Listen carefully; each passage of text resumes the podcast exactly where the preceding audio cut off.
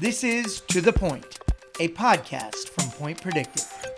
I do want to bring up um, Dr. David Maimon um, to talk about identity theft and the underground fraud ecosystem. Um, David. Good morning, everyone. Hopefully, hopefully everybody's doing okay.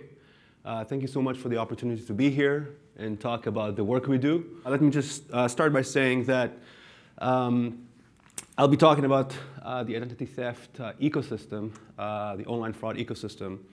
And you know, the first few slides, I'll talk a little bit about how I know what I know, because you know, in these kind of conferences and roundtables, you get all kind of people saying that they're experts in, in all kind of things. And as an academic, to me, it's very suspicious. So, you know, I like to set the ground, uh, just telling you how I know what I know. And then I'll show you some really cool stuff um, that we collect with my groups, uh, both in um, Georgia State University and GeoComply from the ecosystem, try to understand um, the uh, identity theft supply chain that uh, we have out there.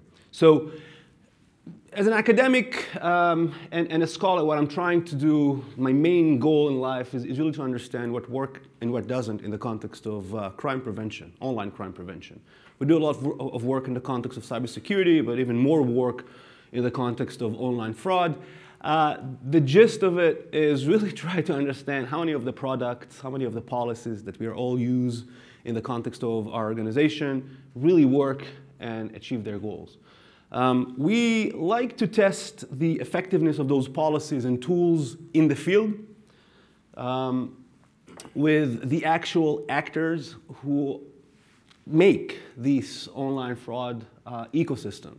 So four major actors, offenders, guardians, CISOs, and you know, all those companies who uh, um, are responsible for helping us protect the, the, uh, the, uh, our organization from fraud or, or cybersecurity uh, incidents, targets and victims, of course, and then enablers. Uh, enablers are those individuals who support the fraudsters, support the offenders in their operations. The enablers are folks who, at the end of the day, write the malicious software, put together the platform which allow the offenders to uh, post um, you know, whatever kind of commodity they would like to sell or purchase um, promote the offender's operation. These are, these are enablers. And so the groups I, I direct um, are heavily embedded in the field, uh, both in the darknet and the clearnet, collecting information in a systematic manner on a daily basis, uh, and simply try to uh, answer this question I presented in, in uh, the previous slide.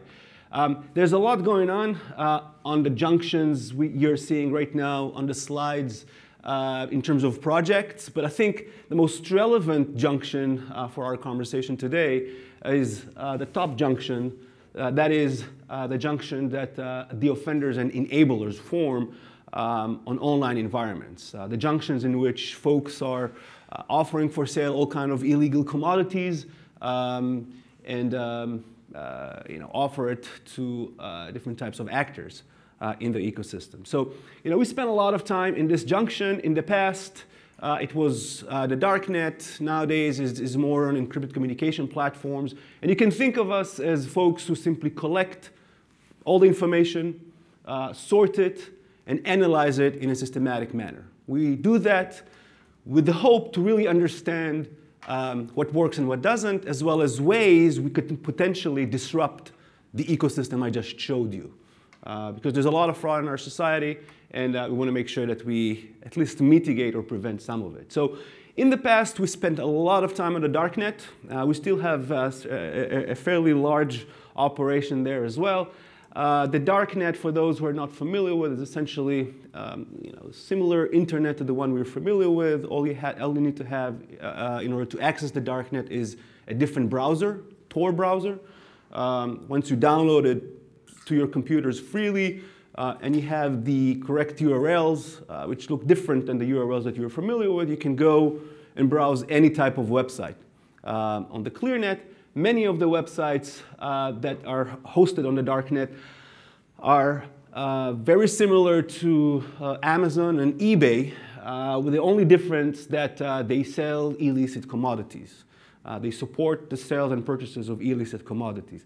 This is um, one example of one of the markets we used to monitor in the past, uh, Empire Market. As you guys can see uh, from the layout, very similar to any online retailer that you're familiar with. Um, the guy in the, uh, the vendor in, in this uh, uh, market offer for sale um, stolen credit card CVVs. Um, you know, you see the price there, and then you see a slew of reviews, uh, which at the end of the day uh, tell the customers um, um, and, and, tell potential customer of the vendor how the vendor essentially did, uh, how the product was, how fast was the delivery. Um, uh, you know, so, some really important information that will guide consumers' decision making with respect to whether they want to place a purchase with this vendor or not. Uh, so what we are doing, and we were doing uh, more intensively in the past, uh, we've been doing this for the last five years or so, uh, is downloading this information, downloading the ads, downloading the, the, the, the reviews, and simply try running analysis that uh, will tell us something about the ecosystem. With the darknet information we collected, there was a limit to what we could have done. So this is just one slide describing the number of driver licenses and social security numbers we're able to find on the ads that I just showed you in a short period of time. Uh, as you guys can see, there's some fluctuation, but there was really a limit uh, to what you can do uh, with respect to data that you can fetch from those specific markets. Um, as I mentioned, we've been doing this for five years and we're, we, we grow with the criminals, so to speaking. And so three years ago uh, or so, we realized uh, that folks are leaving the darknet um, still have operation there, but uh, they are more heavily focused nowadays in uh, text message applications. Uh, they like to use those text message applications to sort of open shops and sell their commodities there.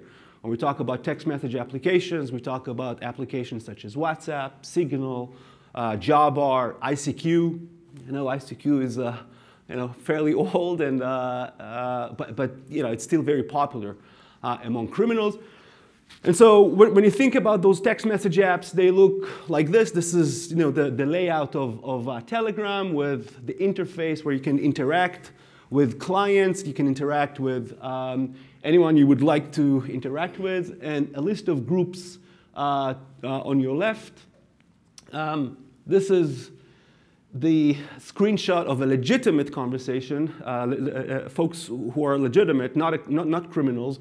Uh, but when you, when you think about the criminal markets, you can think about uh, a slew of criminal groups on the left with a lot of really cool information that I will talk a little bit about uh, in just a second that we're seeing on a daily basis. So what I do with my groups is essentially spend a lot of time on thousands of those um, uh, shops, as, as, uh, as I just showed you. Uh, those shops include counterfeit products. If someone, in, someone is, is, on the market for a Fendi bag, I mean, I'm, I'm, more than happy to sort of facilitate an introduction there. several really cool vendors out there. Guns, a lot of guns, all sizes, you know, from all over the place, uh, different prices, many, many guns that we see out there being shipped, being sold, being uh, purchased. Uh, a lot of drugs. Sky's the limit with respect to the type of drugs you can uh, uh, get nowadays illegally. I'm not even talking right about uh, the traditional marijuana and, and, uh, uh, and crack and cocaine. You know, we're talking about hardcore medication like uh, testosterone and abortion pills and so on that you can you know, simply purchase on those markets with no issue at all. and of course, uh, markets which support the uh, sales of uh, fraudulent, uh, uh, of, fraud-related data. Um, in that sense, um, you know, the different types of information that we find on those markets, um, compromised bank accounts, uh, stolen checks, fake driver licenses, stolen driver licenses, identities, information from skimming devices, you know, all is available out for sale over there. And um, uh, you know what, what we do in a systematic manner man. Um, is, is download the information from this, these channels, from those thousands of channels uh, to our servers in order to really try and make sense out of this. So this is, you know, my, the end of me setting the ground with respect to how I know what I know. Okay, so now, you know, hopefully you believe that I'm legit in this business, right? And I'm not just, you know, um, uh, talking out of books. Now, based on everything that I just showed you, uh, and the three years of research that we've been conducting during, uh, um, you know, on, on, the, on the platforms, both the darknet as well as uh, on encrypted communication, um, there's one important conclusion that, that uh, uh, we can come up with, and that is that at the moment, and during the last five years or so, a very sophisticated and elaborated supply chain of stolen identities have been developed. Um, you know, this is something that uh, we are able to um, uh, surmise from the list of data and the list of channels that uh, we collect. Uh, and what I would like to do today is essentially walk you through the evidence we have which pinpoint to the evidence of the supply chain right? So the supply chain, I assume that everybody sitting in this room know what, what it is. Um, you know, you can think about it in the context of uh, the, the, car industry, right? I mean, uh, where's a car start and, uh, you know, the process it needs to go through till it uh, gets to the uh, customer. In a very similar manner, uh, criminal operations, criminal organizations have supply chain, which allows them to sell all kind of illegal commodities. There are different types of uh, uh, illicit supply chain. I'm not going to get into the, inter uh, the interesting differences uh, between illicit and legal supply chain. But one important thing to understand is that uh, the major difference is that illegal supply chain are, are way more resilient to changes and adapt quickly to changes than legal supply chains. Um, so in the context of our discussion today, uh, let me walk you through the evidence we have, which pinpoints to the uh, uh, which pinpoint to the existence of a very uh, sophisticated supply chain of stolen identity um, uh, on those markets I just told you about. So let's start with suppliers. Uh, so suppliers for those identities come from different sources, different places.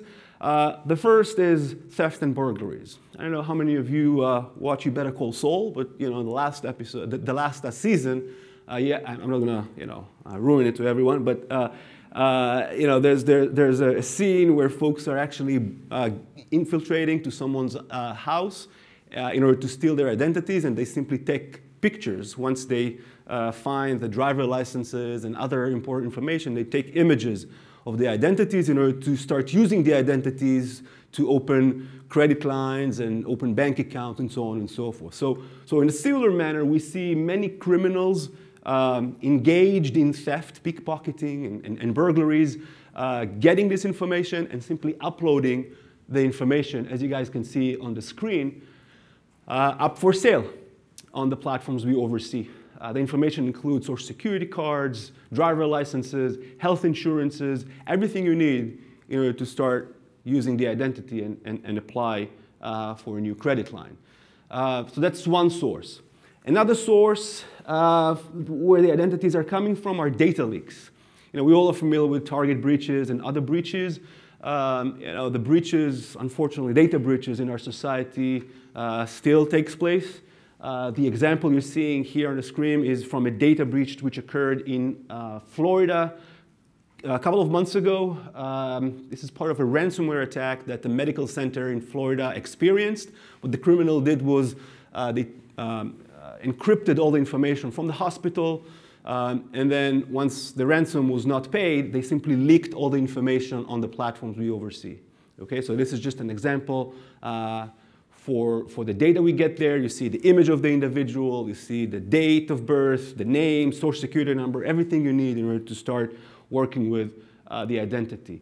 Checks, uh, stolen checks are another very important source for identities. We're experiencing a pandemic right now in our society where USPS simply cannot protect our mail. So uh, we see a lot of uh, individual checks, business checks uh, being uploaded for sale on those platforms. The identities from, check, from those checks uh, are being used to um, you know, engage in all kind of frauds, right? We're seeing that, and we'll talk about that in just a second. And the last source uh, are skimmers. ATM skimmers, folks uh, simply use them in order to fetch information about the credit cards, um, stolen credit cards, but also about individuals. Uh, as you guys can see in the screen here, taken directly from a skimmer software. Um, the identities are there, so uh, they, uh, the criminals can start using them um, to engage in all kind of fraud. Now, one important thing to understand is that in some cases, like in the cases of checks, like in the, ca- the cases of skimmers, you don't have the complete uh, image of the identity you're trying to work with. Fear not, because these guys offer for sale services that will allow you to complete the picture. Right? This uh, information usually comes from insiders. Um, what you're seeing on the screen right now is, is a screenshot taken by an insider in, in one of the financial institutions we work with. Um, uh, you know, the insider fetched the information, and the insider also uh, offer a lookup service uh, for anyone interested on the, on, the, on the platform, right? So $100, you can get all the information you need on, on, a, on a potential victim, right? Um, what's interesting is, is that on, on the platforms, there's actually a menu with respect to what you're going to get for different types of searches, right? I mean, so you can get um, uh, someone uh, driver license information for $30. You can get someone uh, full credit report. Um, I don't know if I have it here for $80. You get uh, background check, social security number, and date of birth for $35. You know, and these guys deliver, unfortunately. Uh, you know, all this information is available. Folks will allow to will, will be able to fetch the information for you and send it to you, uh, simply because they have access to all the tools you guys are using when you're trying to validate someone information. Um, and they brag about this, right? So what you guys are seeing on the video right now is a criminal bragging about their access to uh, the TLO tool. Um, you will see that after the guy typed in the password and, and username, his in, and he can fetch all the information uh, you need uh, on a specific identity you would like to work with. One important thing that is very relevant to your operation, we found a lot of insiders working in dealership and, and, and, and um, you know, uh, car shops. Um, unfortunately, I can't show that evidence, but we are seeing a lot of checks um, you know, being sent to specific agencies and insiders on those agencies taking images and uploading those on the markets as well. Uh, so imagine you know, how much information they can uh, uh, share in addition to the check uh, with respect to identities if they have access to this tool. Um, so we talked about supplier. That is the first important actor in the, in, in the supply chain. Let's move on to talk about producers. Uh, in terms of production, uh, the criminals are very sophisticated nowadays, uh, so they have access to software and hardware that allows them to work with the identities they have. First of all, databases. They need to be able to maintain databases because they have access to large number of identities. Um, so, of course, they have the uh, relevant software. They actually brag about those uh, uh software and, the, and, their access to the software uh, in the markets we oversee uh, as well. Um, of course, uh, to manufacture some of the fake driver licenses, they also work with different type of software like Photoshop that allows them to um, doctrine the, the, the documents so as you guys can see an example here for uh, uh, a criminal using Photoshop to uh, manufacture a Georgia driver license and social security card. Uh, and of course, those software allows them to manufacture all those documents that we need in order to establish identities, like utility bills and bank account statements, and you know all those uh, important uh, documents that um, allows you to then go to the DMV office and uh, establish a new driver license uh, using fictitious uh, and fraudulent document. Hardware is also very important in this sense. We showed you the software. There's a lot of really cool technology folks are using nowadays. This is just uh, three examples of three types of printers they're using in order to manufacture the fake driver licenses. Um, those printers could be purchased uh, in Ali, uh, AliExpress, Amazon, all over the place. Okay, so the printers are available. Um, also, um, uh, you know, the papers, right? Uh, the, the cards on which uh, the criminals are printing the, the, the, important information. We see birth certificates, utility bills, social security cards, uh, and of course, um, a lot of vehicle titles as well. Uh, we have folks manufacturing vehicle titles. The examples you see here are from New York, Alabama, and uh, Louisiana. But we see the, the, the titles being manufactured uh, for all states in very, very high quality, and uh, as, I'll, as I'll uh, show in just a second. So uh, I assume we all remember those times where we needed a fake driver license to get into a bar, right? And, uh, and uh, get some drinks with our friends. Uh, and we remember the quality of those driver licenses. I wanted to forget about uh, those driver licenses because the driver licenses folks are manufacturing now are very, very, very, very high. Um, as you guys can see, UV, uh, the, the, the, the, driver licenses could pass UV rays. Check out the stack of driver licenses the guy uh, is able to manufacture. Um, those driver licenses could be scanned and fetch all the information they need to present to a police officer or whoever is uh, taking uh, your driver license. So very high quality uh, documents which could definitely bypass a lot of the security controls that we have, uh, which at the end of the day, uh, we, we, we, we want to think uh, will allow us to detect fraud. So we talked about suppliers, producers. Let's move on to talk about distributors. This is how things look like on the markets we oversee. So you see information is being offered for sale uh, on individual along with their uh, images, with their driver licenses, social security numbers, everything you need. I had to reduct some of the information. Um, in some cases, uh, we can also see uh, routing and bank account number. This information comes from checks. Uh, we got lucky, and this uh, uh, person lives in Texas, so you see that it's relevant to where we're at right now as well. the distributors are there. They uh, they uh, post the ads, and uh, we see many customers reaching out to them in order to um, you know, purchase this information. One important aspect that I would like to sort of emphasize, we're not going to sort of talk a whole lot about, are the credit privacy numbers. Folks are using in order to uh, fix their bad credit scores. Those are essentially uh, stolen social security numbers that you have the distributors selling out there uh, to potential customers. We see a lot of those uh, being offered by the distributors as well, uh, with very good credit scores. Some of the uh, scores, some of the um, scores are, are aged, meaning the criminals opened the CPN five years ago. So, you know, very, very complicated and difficult to um, detect this kind of fraud. In terms of customers, the, la the last actor in this long supply cha chain, we see people coming from all aspects of life. Uh, we see male, we see female, so you know people are actually sending their images on the platforms we oversee in order to ask the vendors to print the uh, fake driver licenses for them. We see uh, young folks, and I'm not going to play this video. Maybe, got a maybe credit card drop. So, so the guy, the, the, the the young boy here is essentially looking for someone to loop him in the fraud world. He, he wants to do fraud, right? We see a lot of people like that, right? I mean, a lot of young kids, 13 to 18 years old, simply want in. It's easy money, and you know, it's very difficult to prevent this, right? Uh, and, and folks are essentially very proud uh, of what they do. Uh, I, I, don't have uh, too much time, so I'm not going to play the uh, video on the top, but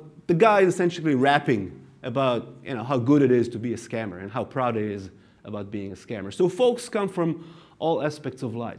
So um, the one important point uh, I would like for you guys to take from this, from this talk is that we are definitely talking about a very sophisticated supply chain with different actors across different ju junctions helping facilitate um, identity theft, uh, in our society at this point.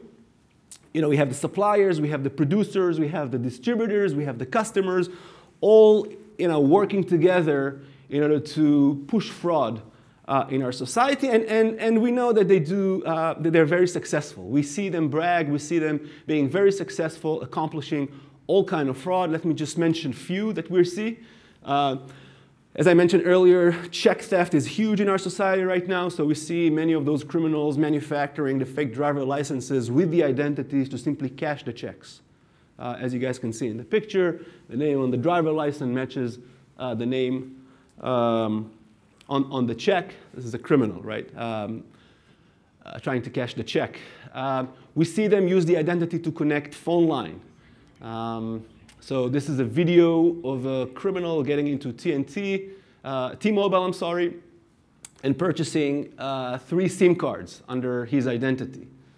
Um, we see them take the information I just showed you, uh, go to the local DMV office, and simply you know, create a real driver license, which will definitely bypass any type of security control that, that you can imagine, right? Uh, this guy's bragging about this uh, in, in, in Chicago, uh, Illinois. Um, we see them, of course, opening credit lines. Um, and as you guys can see here, uh, you see the, a good credit score. You see how old the credit score is, and you see uh, the criminal providing um, you know, the actual screenshot from the credit card statement uh, on your left. Um, we see them using those identities to lease apartments. Uh, this is an apartment uh, which was leased here in Dallas, Texas, a couple of months ago, um, using fictitious identity, using those CPN, those uh, uh CPN numbers I, I talked about.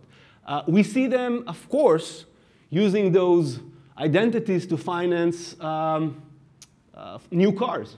This is, again, legit information, right, of a real person uh, financing uh, or, or, submitting an application to finance a car with Chevrolet. Uh, I think it was Chevrolet. Um, it's up there for us to grab and sort of work with, right? I mean, the identity is there, you know, uh, the application number is there. So, uh, uh, you know, that's part of the things they're doing. Of course, targeting the government, they submit unemployment benefits requests. This was an unemployment benefit request, which was uh, uh, submitted in Utah. Um, you know, starting 2020, we see a, a, huge increase in the volume of uh, fraudulent unemployment benefits requests. There's a you know, drop in those, but um, uh, we, we, are seeing still folks using those identities to submit those requests. Folks are using those identities to submit uh, SBA loans requests, so we see those as well. Um, and open drop bank accounts, mule accounts.